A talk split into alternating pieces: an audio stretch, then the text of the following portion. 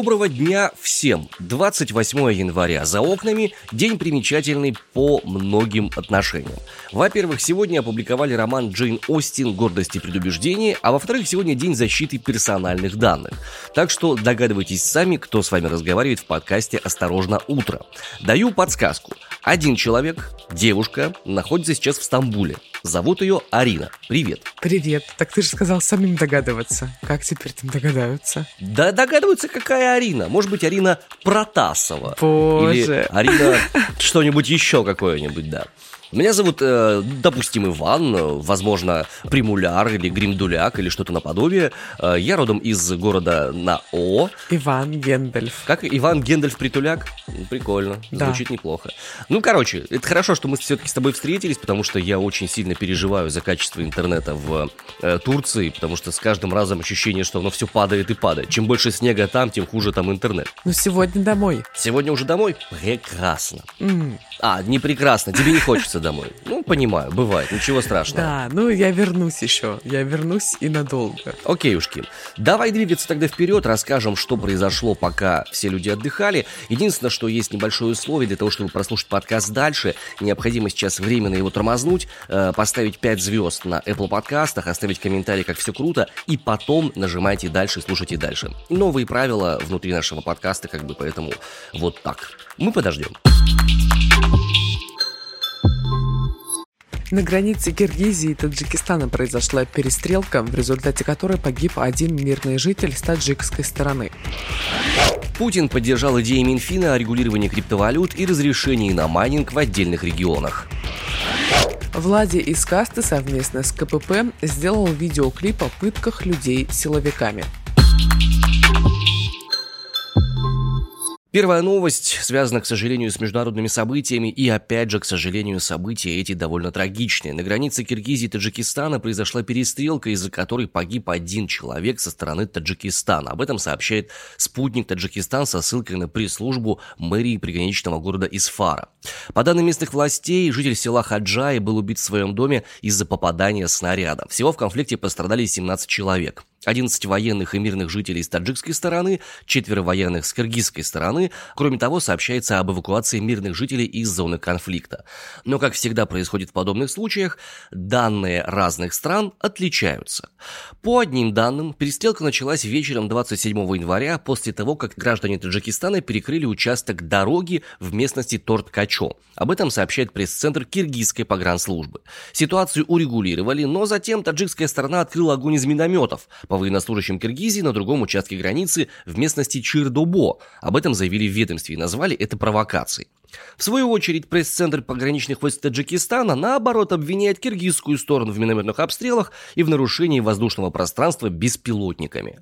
Источник РИА Новости в силовых структурах Таджикистана сообщил, что страна расценивает действия киргизских пограничников как агрессию на своей территории. Генеральный секретарь ОДКБ Станислав Зась призвал стороны к немедленному прекращению огня. Напомним, что границы Таджикистана и Киргизии периодически становятся зоной конфликтов из-за большого количества неделимитированных участков которые каждая из сторон считает своими. В общей сложности примерно 950 километров границы неделимитированы почти одна треть.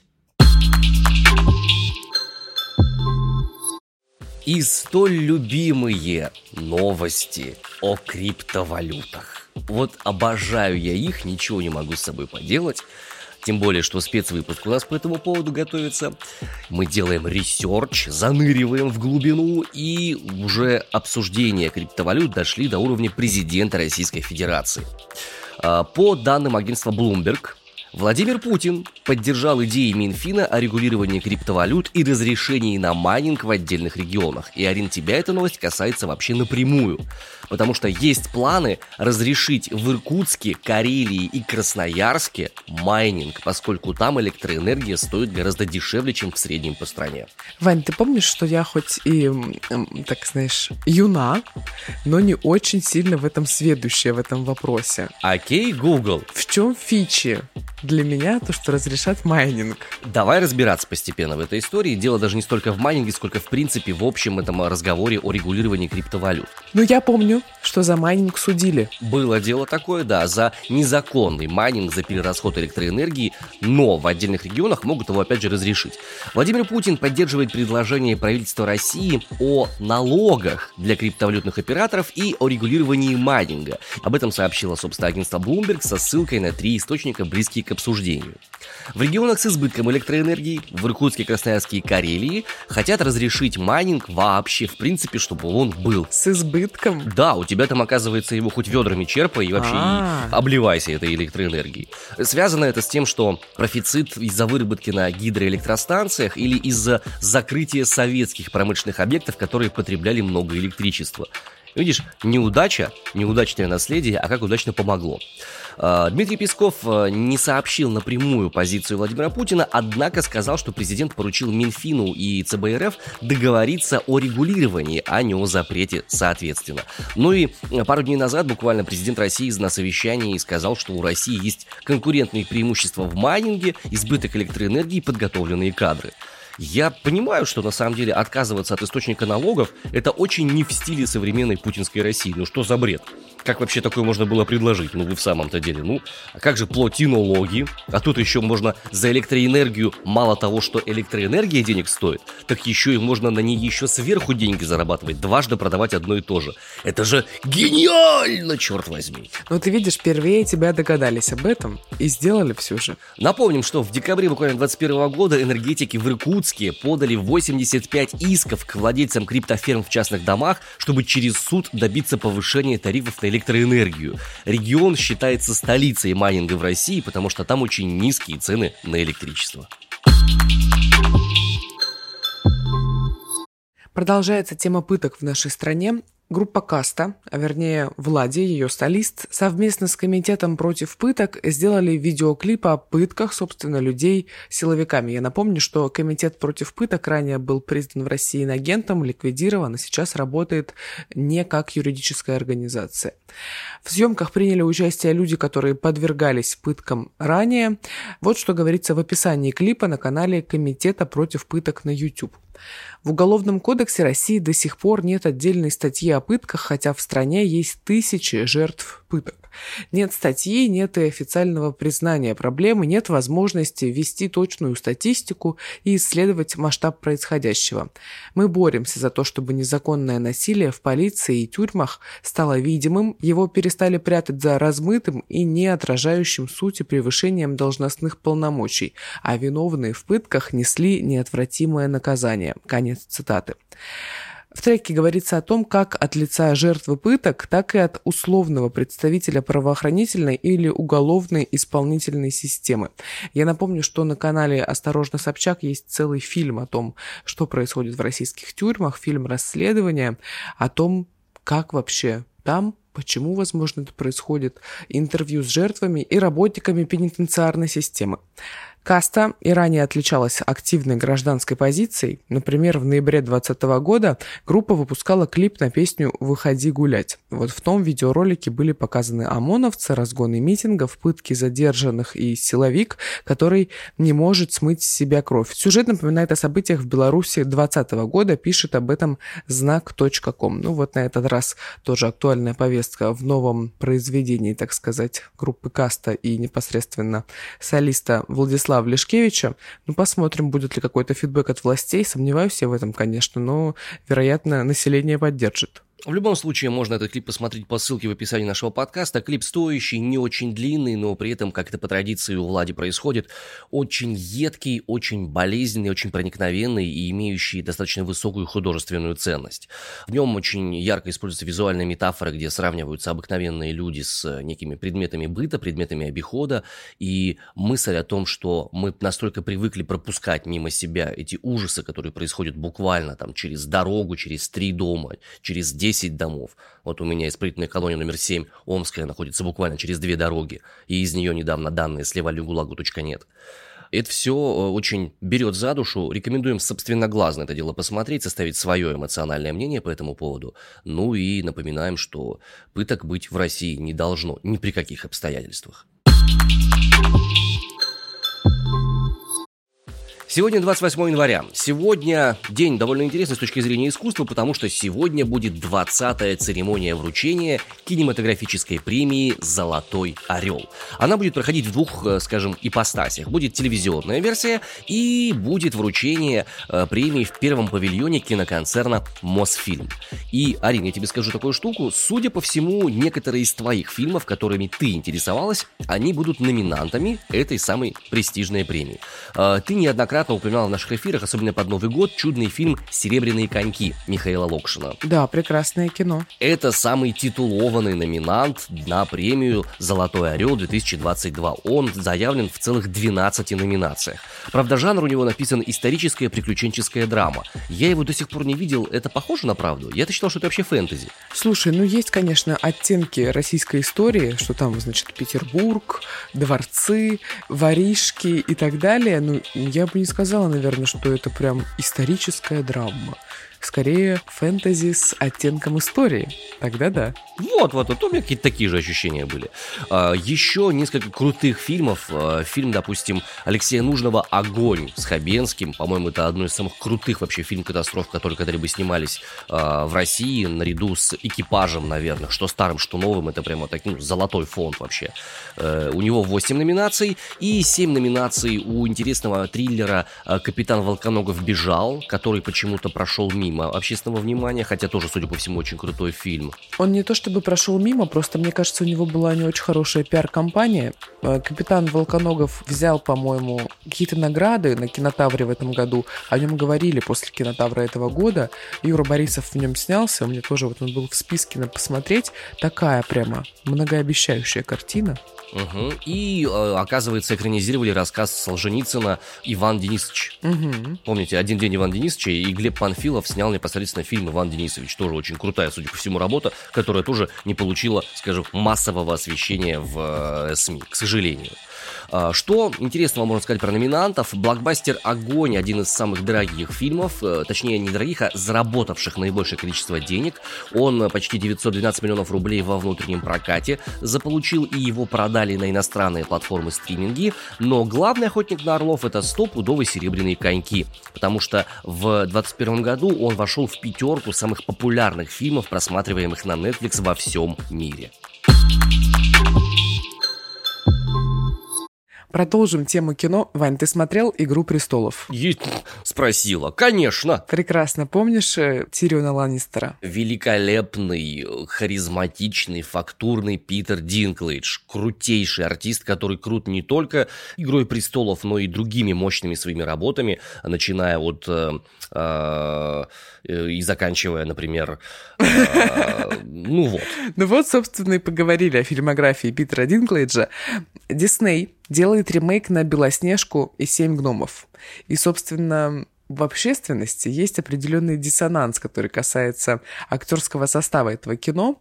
И вот, например, Питер Динклэйдж раскритиковал идею этого ремейка за выборочную прогрессивность.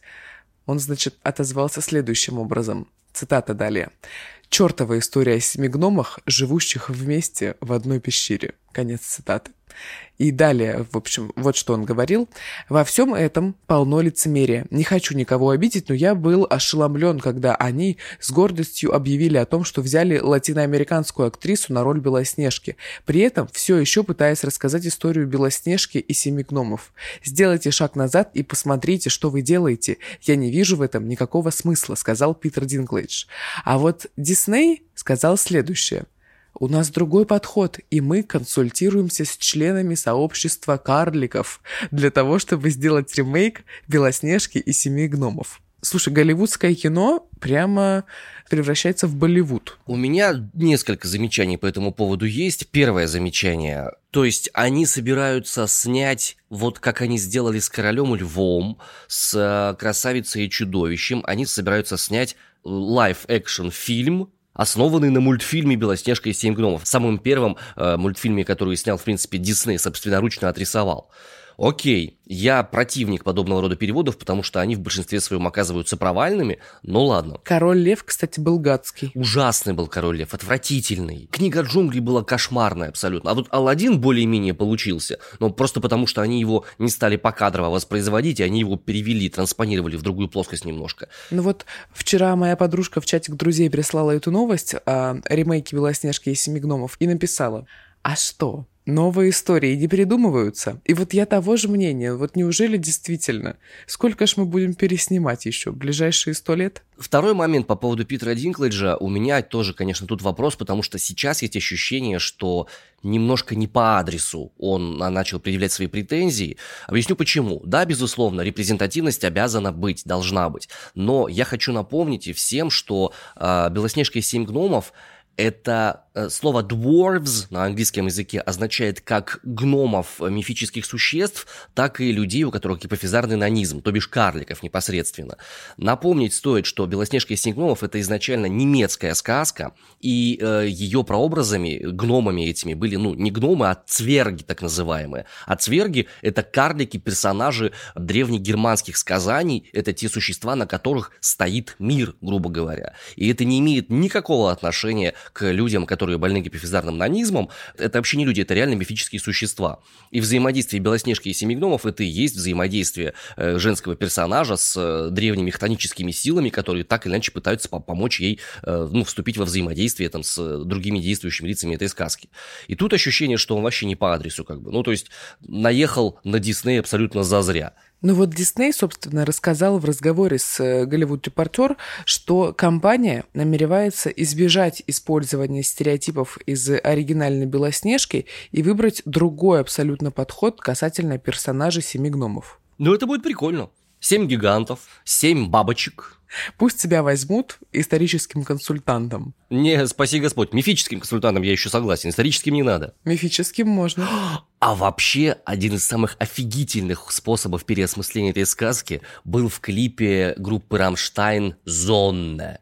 Вот его прям можно посмотреть по завершении. А как тебе клип э, и песня Жанны Фриски «Малинки», в которой тоже был определенный пересмотр сказки «Белоснежка и семь гномов»? Ну, песня мне ага, клип нет, не ага.